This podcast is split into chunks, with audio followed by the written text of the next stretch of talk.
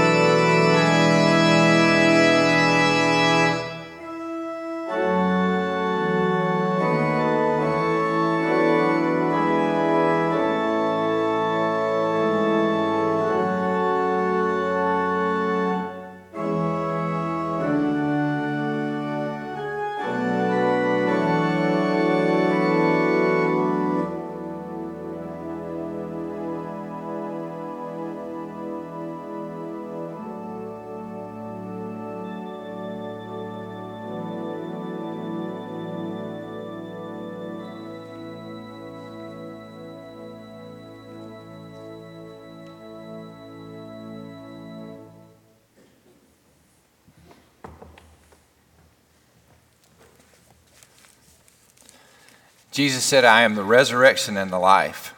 He who believes in me, though he die, yet shall he live. And whoever lives and believes in me shall never die. Today we gather here to give witness to our faith and to give praise to God and to celebrate and remember the life of Mister Alex Lafayette Holtsford Senior, who came into this world on May the eighteenth, nineteen thirty-one, and who graduated from this life into life eternal on October twenty-seventh, two thousand twenty-two. We pray that God will give us strength when we are weak and give us comfort in our grief, and with all those who are grieving today with us. Let us pray. Gracious and almighty God, our Heavenly Father, from whom we come and unto whom our spirits return, you have been our dwelling place in all generations. You are our refuge and our strength, our very present help in trouble. Grant us thy blessings in this hour. Enable us so to put our trust in thee, that our spirits may grow calm and our hearts be comforted. Lift our eyes beyond today and beyond the shadows of this earth, and help us to see the light of eternity, so that we might find grace and strength for this hour of need and for each and every hour of need. Through Jesus Christ our Lord we pray. Amen. I would like to ask you to stand as you're able and join me as we sing hymn number seventy-seven, How Great Thou Art.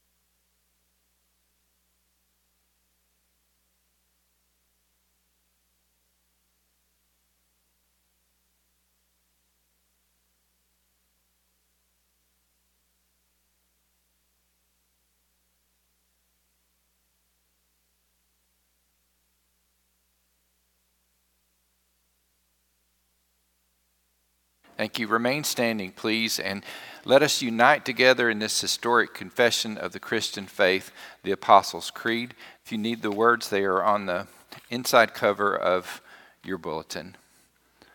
I believe in God, the Father Almighty, maker of heaven and earth, and in Jesus Christ, his only Son, our Lord, who was conceived by the Holy Spirit, born of the Virgin Mary, suffered under Pontius Pilate, was crucified, dead, and buried. The third day he rose from the dead. He ascended into heaven and sitteth at the right hand of God the Father Almighty. From thence he shall come to judge the quick and the dead. I believe in the Holy Spirit, the Holy Catholic Church, the communion of saints, the forgiveness of sins, the resurrection of the body, and the life everlasting. Amen. Thank you. You may be seated.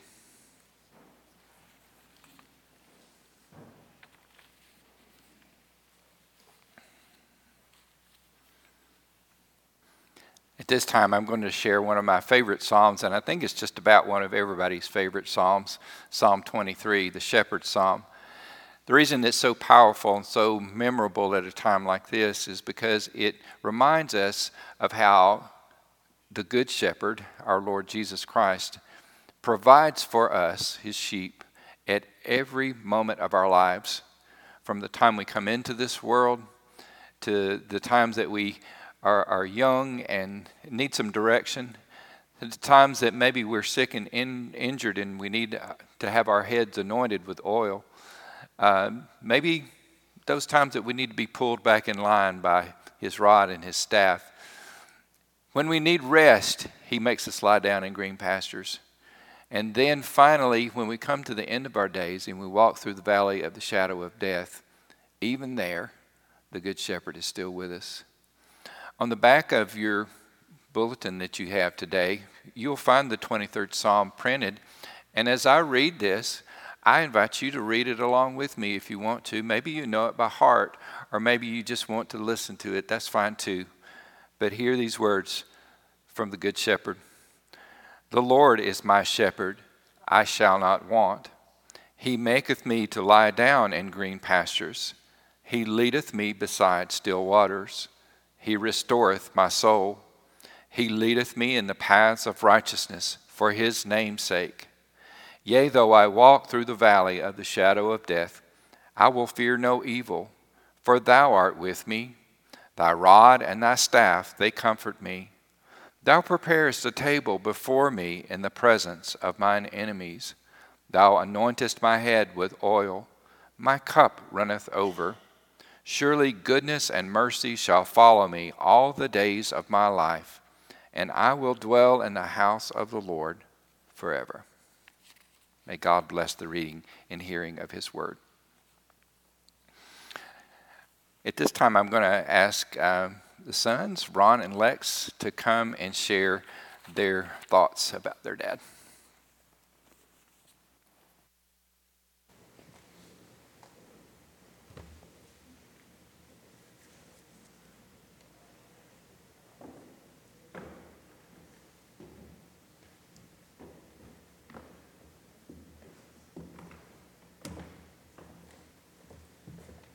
Thank you. It's uh, perfectly fitting that this building is the, the last place where my dad's physical body would be, uh, in this beautiful sanctuary here at First Methodist of Gadsden. Dad, Mom and Dad both just absolutely loved this church. Uh, Ron, Laurie, and I grew up in this church. We, as a kid, we sat on that pew right over here every Sunday with Dad. Mom would be back here in the choir loft singing. Um, it, it was a fabulous time. At some point, Dad moved over to where he would always sit over here, but this sanctuary has always been so special to us. And uh, if, every Sunday, if Dad was healthy and if he was in town, he was going to be here. And uh, by my calculation, my, my math, it comes to like three thousand Sundays that Dad spent sitting in this sanctuary worshiping God with, with all of his friends. So to the members and staff of, of First Methodist, we thank y'all tremendously for everything that, that everybody did for for Dad. He truly, truly loved this place. Um, when I was growing up, Dad's occupation was a, a pharmaceutical representative. And for the, the you young people out here, that was before the days of email and cell phones and Zoom and and texting and all that stuff. It was it, it required a person to travel physically and go visit people. And, and so Dad was always on the road. Um, it was often that he would get up and leave on Monday morning and not come back until Thursday or Friday, because he had to, to do what he had to do to provide for his family, and he did a, did a great job of doing that. But with that hectic schedule that he had, and I didn't appreciate it as a kid, but but somehow, some way, if we had an event, Laurie or Ron or me, if we had an event going on, a ball game or whatever, he was always going to be there. Uh, regardless of, of when it was or where it was, he always made his way there. Um, he didn't have to be there. But it was very clear to us growing up that, that the main thing that Dad wanted was to see us being happy. That was his number one priority with his children, to see us being happy. And he always wanted to be there uh, to make us happy. One incident that I think about, and it's it's probably kind of silly to talk about, but back when I was a kid, probably eleven or twelve years old, I played baseball for, it was called the Nakalula Civitans, and Charles Trotter, I think, was our third baseman, and I think I was the shortstop right beside him. We were not very good, but we had a lot of fun. Um, but there was one game that, uh, and again, it's a silly story, but it, it, it has stuck with me my entire life. But I had made an error or two, and the inning was over, and I come running in the dugout, and we had a coach that year that was a big, tall, ex-athlete, young guy that, you know, he was probably a great athlete, and he couldn't draw the line between his playing days and coaching children. So he starts yelling at me about the errors that I had made out in the field. So I'm coming in the dugout, and this man's just yelling, yelling, yelling. Well, all of a sudden I hear two men yelling, yelling, yelling. And I turn, and the second man was my dad. He wasn't yelling at, the, at, at me. He was yelling at the coach. And that was not Dad's personality. He was not confrontational. He wasn't one of these to do that. But he saw at that moment that his kid was unhappy and his kid was in trouble and he didn't like it. And so he came over there and basically chewed out the coach for fussing at me. And the coach ended up apologizing and, and went away. Well, at that moment in time, I was I was horrified. That's the only word I can put on it. I was absolutely horrified. I thought this is the worst thing that's ever happened. My dad yelling at my coach, I'll never get over this. But as the weeks and the months and the years and the decades went by, I really came to appreciate that, that that was Dad leaving his comfort zone. That wasn't his comfort zone to come yell at somebody, but he left that comfort zone to go take care of his kid and to make sure that his child was, was okay. Um, after Ron and I finished playing sports, we got too old, then along came Laurie ten years later. Laurie was a, was a really good swimmer back then, and Dad loved going to her swimming meets. He loved it, but he, would, he, he wouldn't just sit there either. He'd be walking down the edge of the swimming pool, and I mean, Dad had it, he had it timed perfectly. Laurie's, um, if I remember right, her her best stroke was the breaststroke, where you you know your face goes underwater, then your face comes up, and underwater and up. Well, Dad had it timed perfectly, so when Laurie's head would come up, he'd go, "Go, Laurie!" And then he'd go down, then, "Go, Laurie!" And all, all the way down. He just, he, he, Dad loved being there and loved seeing us happy. He, he went to Laurie's piano recitals. He probably cheered for you there. I don't know. But that's that's that's what he wanted to, to see. Um, Dad was a huge Alabama football fan. Uh, I've never understood how Dad and Lee Trotter were such good buddies, but they were. But uh, that's one of my old memories, was, was listening to Alabama football games in the late sixties on a transistor radio with Dad, sitting in a den listening on the radio to find out how the Tide did that day. He loved it. But then, as fate would have it, and I'm going to talk about Laurie again, Laurie decided she wanted to go to Auburn. Well, Dad was good with that. And again, it was just all about seeing my children be happy. He ran with it. He even cheered for Auburn, at least ten out of eleven games every year he would. But he, he did what it took to to make sure that his children were happy. And that's, it, he was such, so fantastic, so fantastic. So in closing, um, I just want to say I'm, I'm very blessed to have called him my dad, and he was very blessed to have this church here and to have his church family and all the people here that, that loved him. The, over the last seven weeks since he, he broke his hip, uh, we watched him, um, we watched his physical body just, just wear out, basically. And his strength went away, and we watched his strength go away. But but what cannot go away uh, is the, the memories that we have of Dad. They'll never go away. The lessons that we learn from him will never go away. We'll always have those, and I certainly am very appreciative of that. So thank you all very much for being here. We certainly appreciate it, and, and, and thanks for everything that you did in Dad's life. Appreciate it.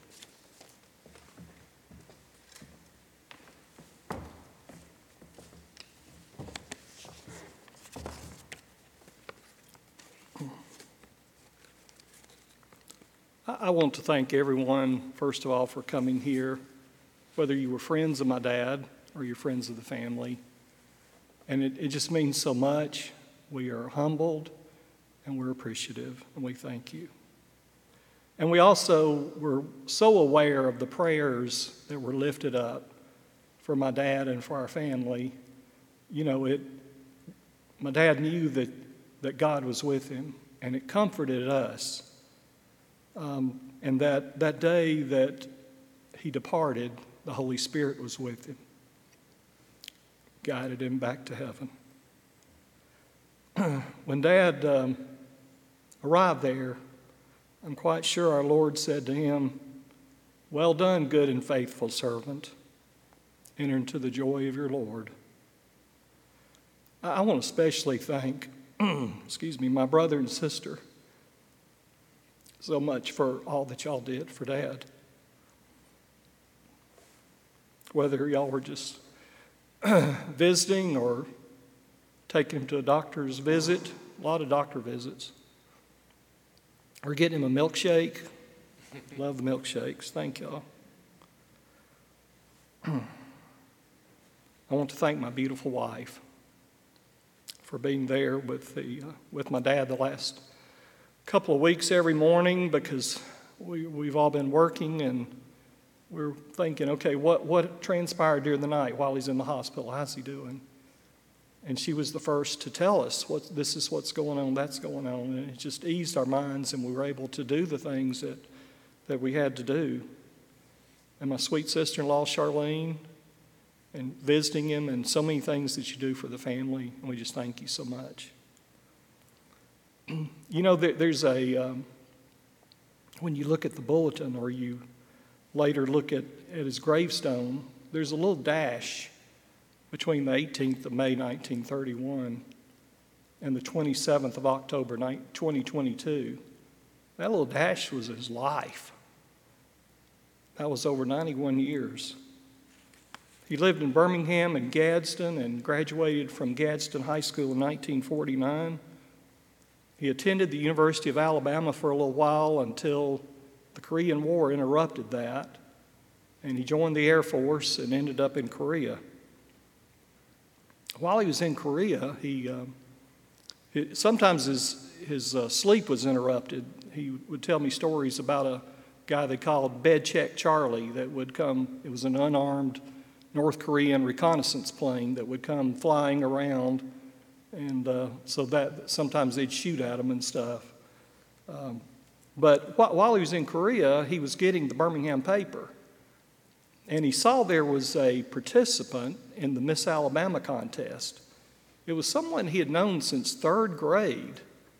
And he remembered how pretty she was and how sweet she was.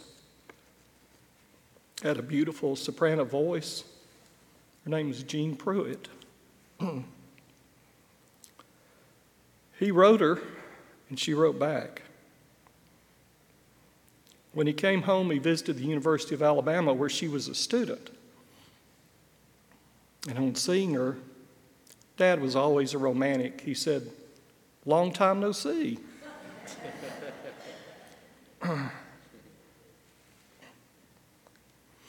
When Dad arrived in heaven Thursday morning, I think he had the same thing to say to that girl he married. But in heaven, where a day is like a thousand years for us, it was just a blink of an eye before Dad arrived. Neither Mom or Dad suffer the pains of aging. Mom's beautiful voice is singing praises. And Dad, who didn't especially care for singing, or maybe just didn't think his voice was very good, I'm sure he's singing as well. Just like Lex said, Dad had to be absent a lot of times because of work, because of his travel. But so often he would be coming home and he would have a, uh, he'd have a comic book for Lex and I. This is before Laurie was born.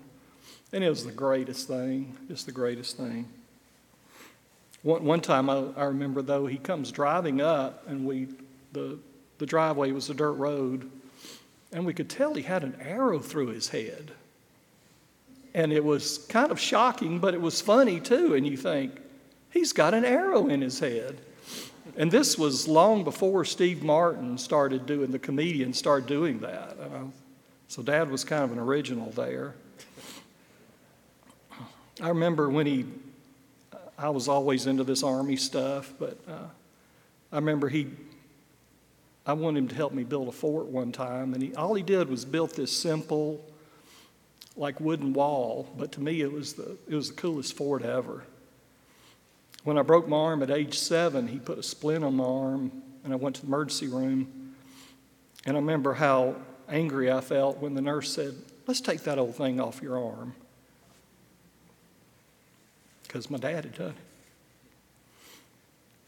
it. When we take trips to see my uncle in Washington, D C, and I would plead to go see Civil War battlefields, and he would take the whole family and make this, you know, detour over to a Civil War battlefield just so I could see it. And it's just like Lex saying, just doing things to make us happy, maybe when it wasn't really a good thing to do. When I was in high school, I, I wrestled. I was in the one forty-five weight class, believe it or not. And I, and I wasn't very good, but there was a time when we were challenging to see who would wrestle first team, and we were supposed to be going on an outing, a family outing. So they weren't sure about whether I should even, you know, if I won, if I should be going. And I remember Dad going to the challenge matches and uh, looking at him for a moment, should I do it? And he nodded his head. Go ahead and do it. It, it wasn't just go challenge, but go ahead and win. And I actually did, as bad a, bad a wrestler as I was. But he gave me the, the confidence that I needed. He was there for the good times and the bad times. He gave me advice. Sometimes he had to straighten me out. He's loved my family. He's taken a personal interest in my sons. And he has taken a personal interest in all of his grandsons. Each grandchild touched his heart.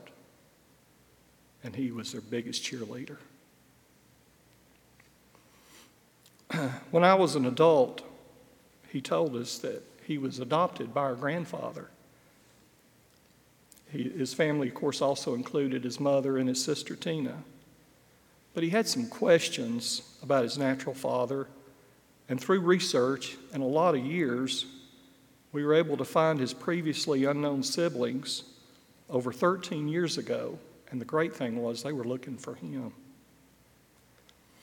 We found three incredible people and their families in the Baton Rouge area that anyone would be blessed to be a part of their family.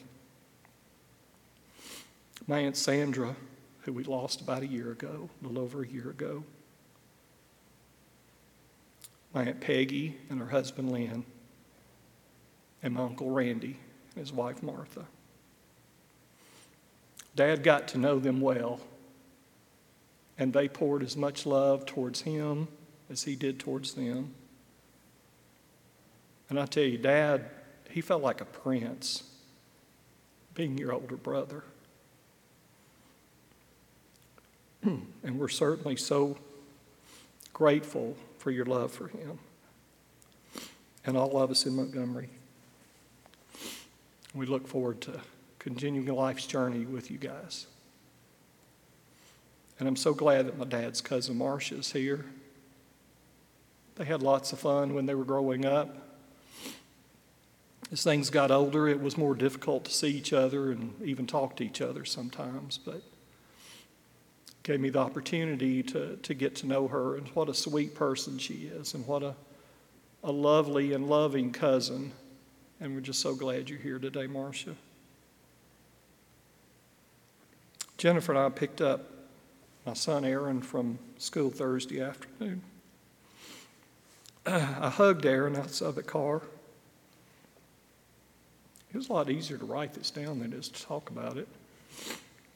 I told him, I hugged him and told him Granddaddy had gone to heaven. He cried, he tore at my heart. Dad so often told me, I want to live long enough to see what kind of person Aaron is going to be. I told Aaron, I said, he did. He saw what kind of person you're going to be.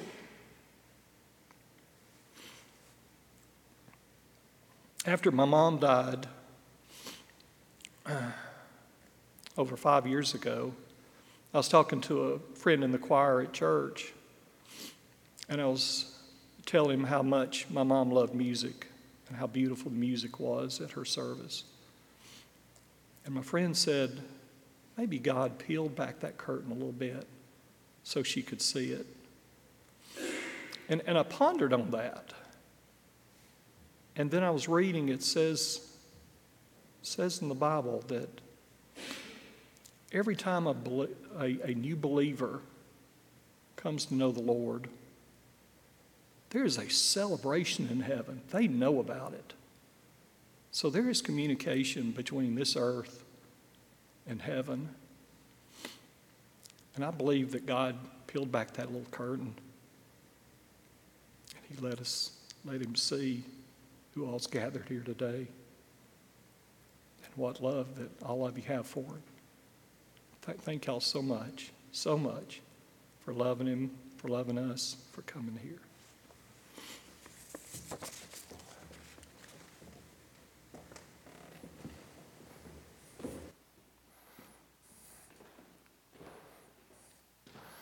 Thank y'all so much for um, saying what could not have been said better. Could not have been said better.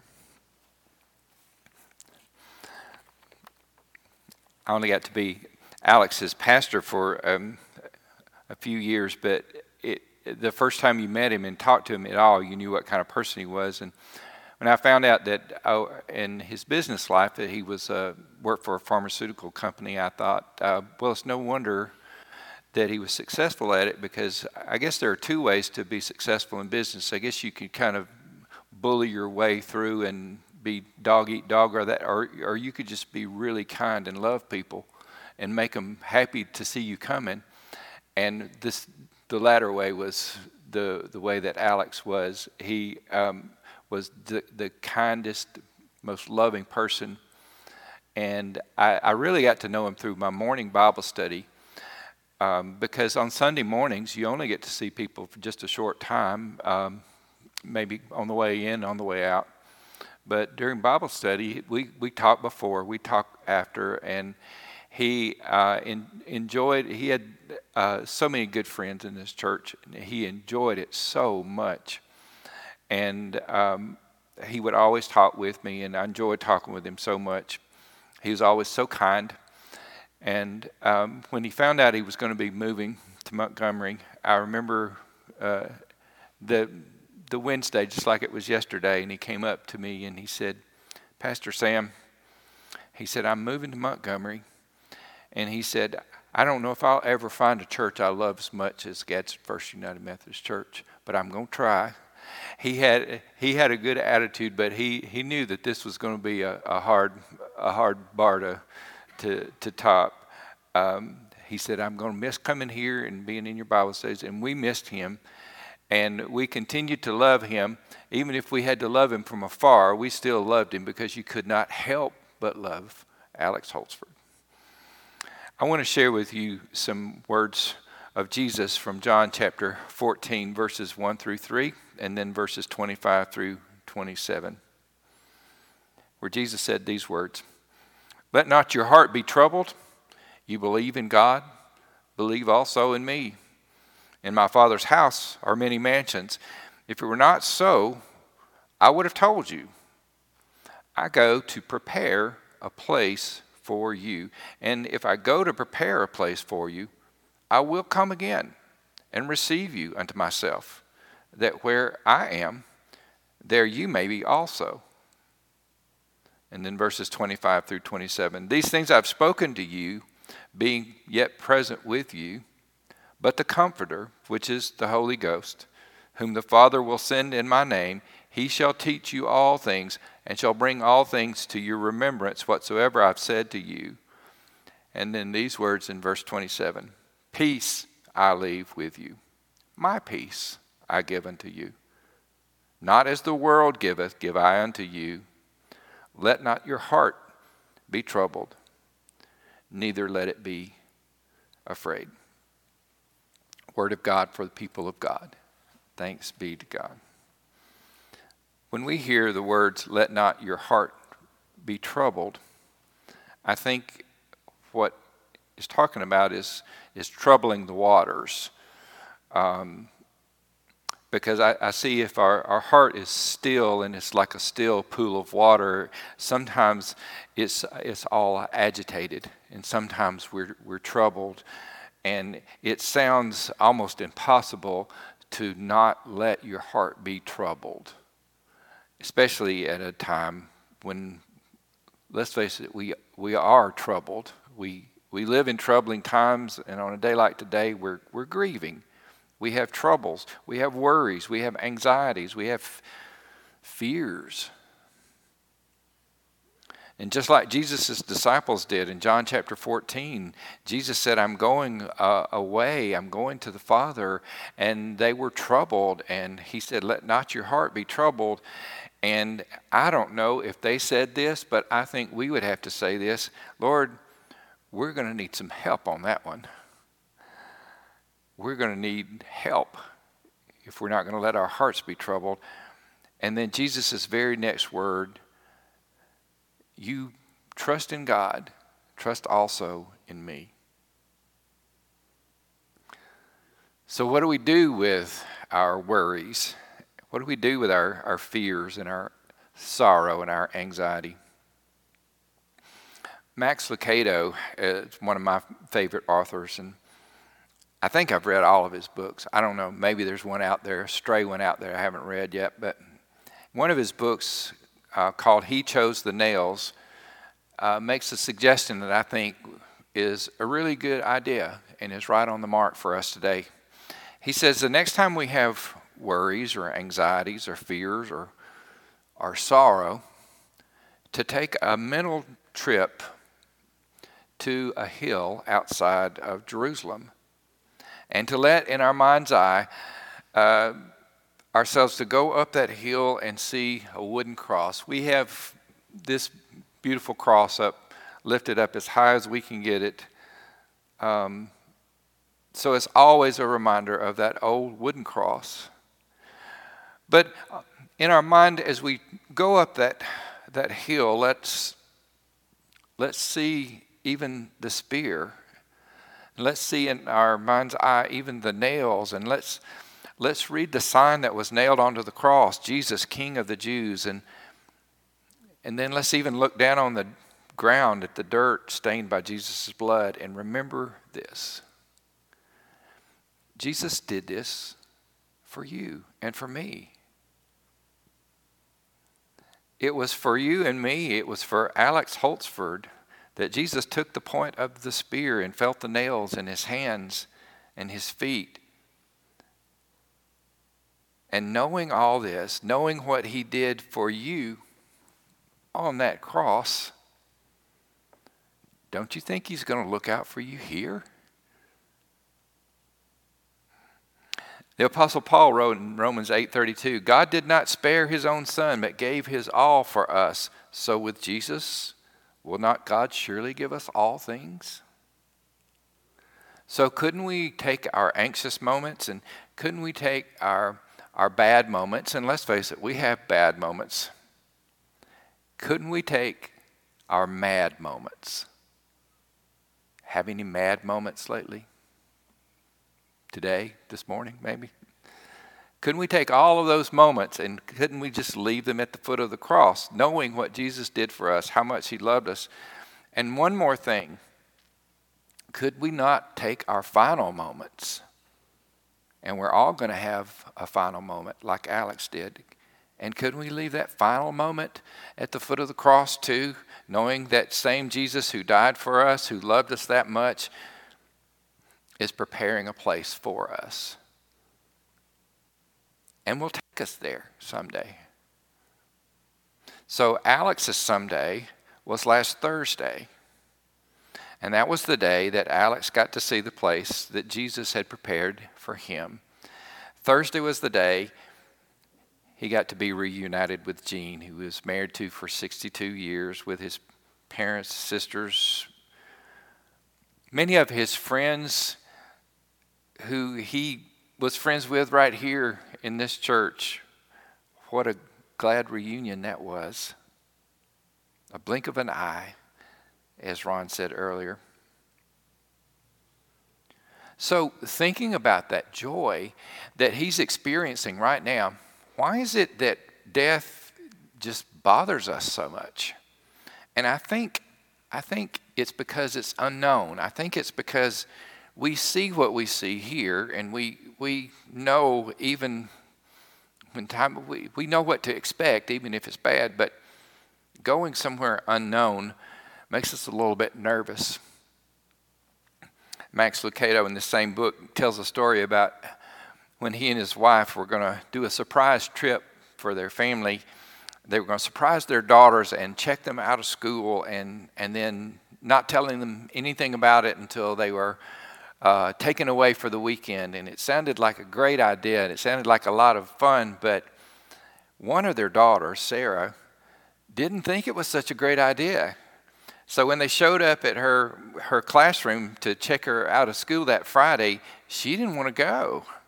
She's like, where are we going? No, it's a surprise. No, I don't know. I, and she was afraid, and she started crying, and she didn't like to have her routine interrupted. And we don't like to have our routine interrupted either, do we? Am I the only one? We, we don't like to have our lives interrupted. We don't like it. It makes us afraid. It makes us anxious. And even though God is promising to take us to a place that is more wonderful than we could even imagine with our human minds, we still get upset about it.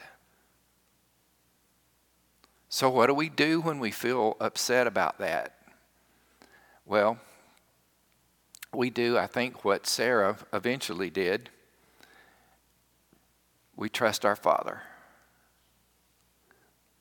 And Sarah, by the way, in the story in the book, in Max's book, he says that Sarah eventually trusted her mom and dad.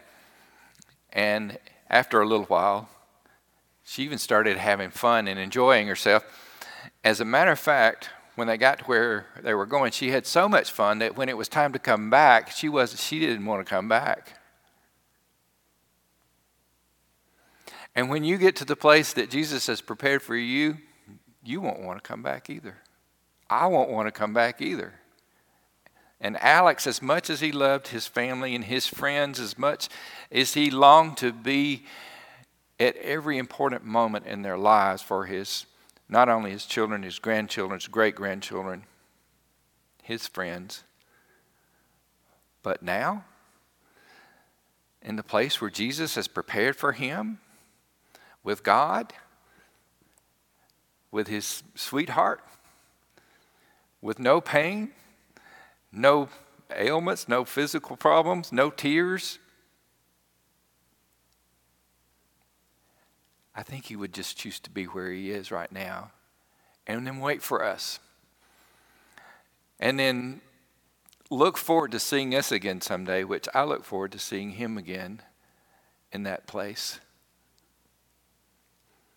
So don't let your hearts be troubled, Jesus said. Trust in God, trust also in me. And every time we look at the cross, we remember that if he loved us that much, wouldn't he take care of us now? Those problems that seem so big, those bad moments, those sad moments, those mad moments, our troubled moments. You might be thinking, well, Pastor Sam, if I take all of my moments like that and I just leave them at the cross, I won't have any moments left but good ones. And I think that's what Jesus had in mind. Let us pray.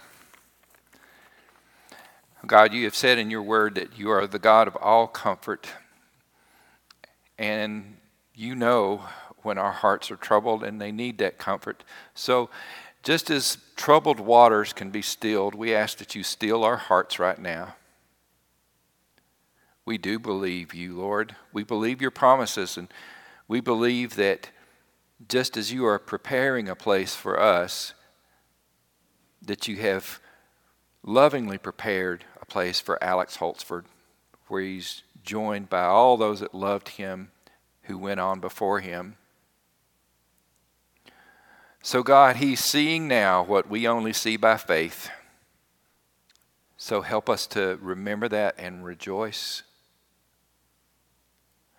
And God, in the times to come when we find our strength failing, will you grant us your strength? And teach us even now, Lord, to pray the Lord, the prayer that you taught your disciples when you said, Our Father, who art in heaven, hallowed be thy name. Thy kingdom come, thy will be done on earth as it is in heaven. And give us this day our daily bread, and forgive us our trespasses, as we forgive those who trespass against us. And lead us not into temptation, but deliver us from evil. For thine is the kingdom, and the power, and the glory forever. Amen.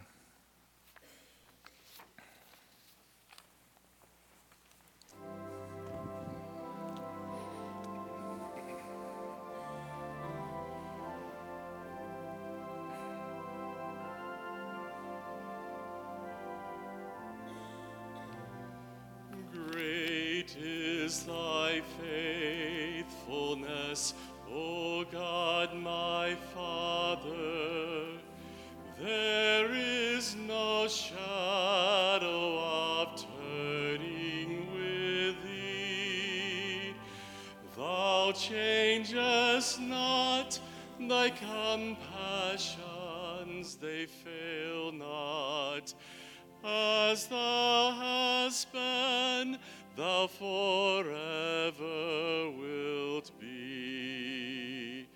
Great is thy faithfulness, great is thy faithfulness. Morning by morning, new mercies I see. All I have needed, thy hand hath provided. Great is thy faithfulness, Lord, unto me.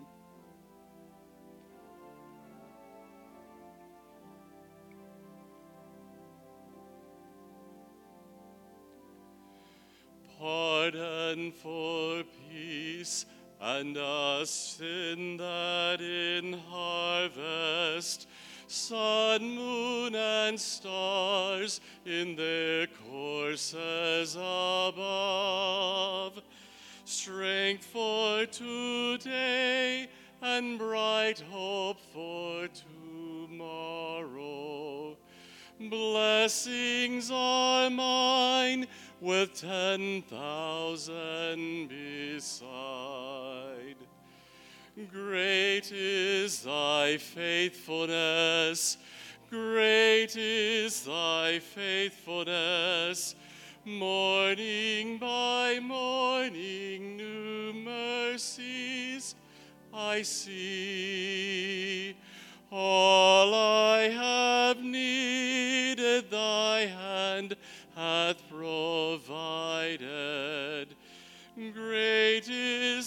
thy faithfulness, Lord, unto me.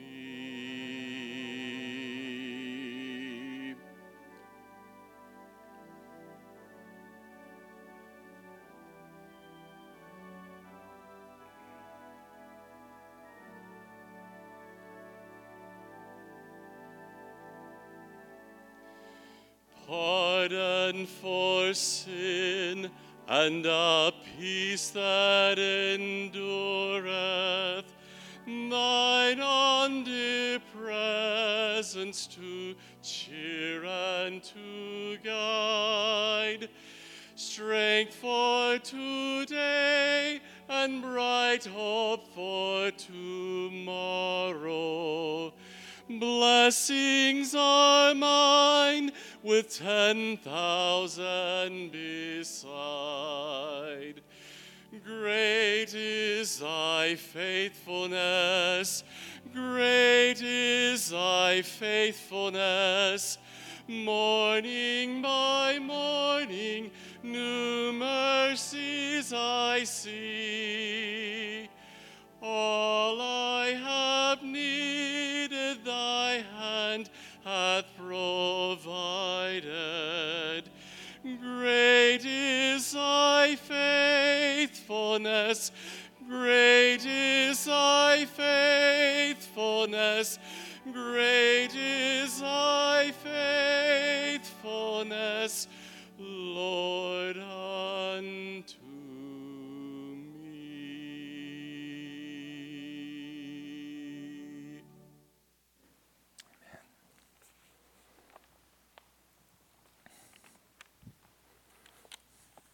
for we know that if our earthly tent where we live is destroyed, we have a building from God, a house not made with hands, eternal in the heavens. Let us pray. O God, Lord of life and conqueror of death, our help in this and every time of trouble. O Lord, comfort us right now. Those of us who are mourning and those of us who need your grace, Lord, freely give that grace in the presence of the mystery of death so that we can worship you, so that we can have such hope in eternal life that we are enabled to put our whole trust in your goodness, in your mercy, in your promises through Jesus Christ our Lord. Amen. Will you stand?